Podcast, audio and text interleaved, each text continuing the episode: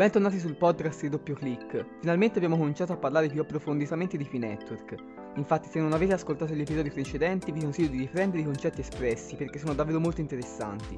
In questo episodio faremo una chiacchierata più tranquilla, parleremo del fantomatico KYC, Kick, di cosa significa e come funziona, delle varie verifiche richieste dall'applicazione e come funzionerà in futuro la richiesta dei nostri documenti. Vi ricordo di passare dal mio blog, trovate il link nella descrizione del podcast. Ma ora facciamo partire la sigla e poi vi spiegherò meglio tutto.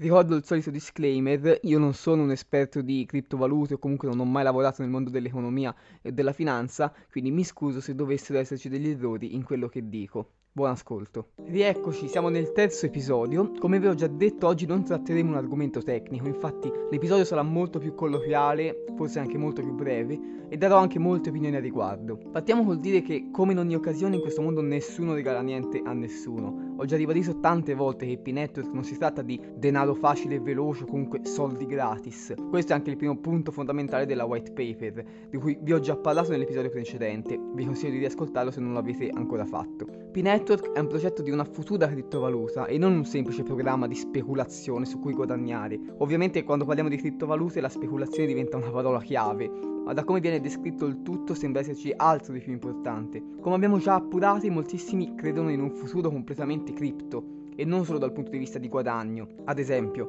ad oggi in tanti pagano già in bitcoin e questa non è per loro un semplice modo di accrescere economicamente parlando i loro portafogli, ma entriamo a parlare concretamente dell'argomento di questo episodio, che ho già annunciato nella intro. Inizierei definendo la sigla che, come ho già detto prima, KIC, ovvero Know Your Customer, tradotto Conosci il tuo cliente. Questo è un programma utilizzato solitamente da aziende per il riconoscimento dei propri clienti o comunque delle persone che stanno utilizzando il loro prodotto. Potremmo definirlo quindi come una sorta di verifica per assicurarsi che dall'altra parte dello schermo non si nasconda ad esempio un robot o un programma ad esempio Essendo P-Network un progetto di distribuzione di criptovaluta, che quindi un giorno avrà un valore monetario sul mercato, ovviamente il network deve far fronte a questo, tra virgolette, problema. Diciamo che se devo distribuire gratuitamente dei soldi a qualcuno, vorrei assicurarmi che questa persona esista e sia reale. Parliamo oggi quindi delle varie verifiche richieste dal network di P a chi usufruisce del loro prodotto. Prima di esaminare il kick, partiamo dal più semplice, al momento dell'installazione dell'applicazione, la stessa ci richiederà della verifica della propria identità, tramite o l'accesso a Facebook o la verifica del numero di telefono. Beh, comunque è logico, ognuno ha diritto alla propria quota di P, a meno che la stessa persona non tenti di fare la furba. Oltre al numero di telefono o appunto eventualmente all'accesso a Facebook, vengono richiesti il nome e cognome esatti scritti sul proprio documento d'identità. E qui sono scattati, diciamo, i primi dubbi tra le persone. Infatti, in moltissimi hanno lasciato per questo motivo dicendo il tutto come una grande truffa o come un furto di dati di massa. In realtà, se prestiamo attenzione a tutte le altre applicazioni che utilizziamo quotidianamente, che ne so Instagram o Facebook stesso, ci accorgiamo che effettivamente consegniamo in mano i nostri dati ogni giorno a queste aziende, senza il minimo interesse. Quando accettiamo i termini di Facebook, accettiamo che i nostri dati vengano venduti anche a terzi con scopi a fini di lucro, come ad esempio le pubblicità che ci ritroviamo nella home tutti i giorni. Credo che sia un po' inutile quindi stare alla larga di Network solo perché ci vengono richiesti i nostri dati, quando il nostro cellulare è pieno di altrettante applicazioni che richiedono gli stessi esatti dati, forse anche di più a volte.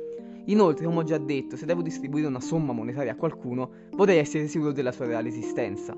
La verifica del numero di telefono e dei documenti, che ancora non è in atto, è anche un modo, come abbiamo già spiegato, di evitare che qualcuno tenti di guadagnarci il doppio o il triplo. Insomma, ritengo che si siano create delle discussioni inutili sotto questo punto di vista. Ma ora che abbiamo parlato delle varie verifiche, introduciamo come funziona il kick. Al momento siamo ancora nella seconda fase del progetto, come vi avevo già detto, e la verifica kick non è ancora attiva per tutti. Il core team ha deciso di aprire alcuni slot solamente a poche persone che al momento dell'avvio dell'applicazione potrebbero ritrovarsi un pop-up per verificare questo fantomatico kick. Inoltre, al momento, questo è riservato alle sole persone che posseggono un passaporto. Diciamo che al momento la verifica kick non è riservata a tutti, ma sarà sicuramente necessaria in un futuro non troppo lontano, quindi più o meno fra un annetto, quando entreremo nella terza fase. Infatti, quando entreremo in questa terza fase del progetto, in cui P avrà un suo valore sul mercato, tutti i pionieri saranno chiamati a fare questa verifica ed allora sarà possibile utilizzare anche un altro documento, come ad esempio la carta d'identità elettronica o la patente. Assicuratevi quindi di aver inserito correttamente il vostro nome e cognome sull'applicazione per non rischiare di essere esonerati al momento della verifica. Se avete inserito in modo errato la vostra anagrafia non vi preoccupate, P-Network vi lascia un periodo di due settimane per modificarlo correttamente. Detto questo, ritengo che la discussione sul voto dei dati di P-Network sia piuttosto infondata e anche inutile. Se volete partecipare al progetto, fatelo lealmente in modo onesto. Noi ci sentiamo al prossimo episodio del podcast.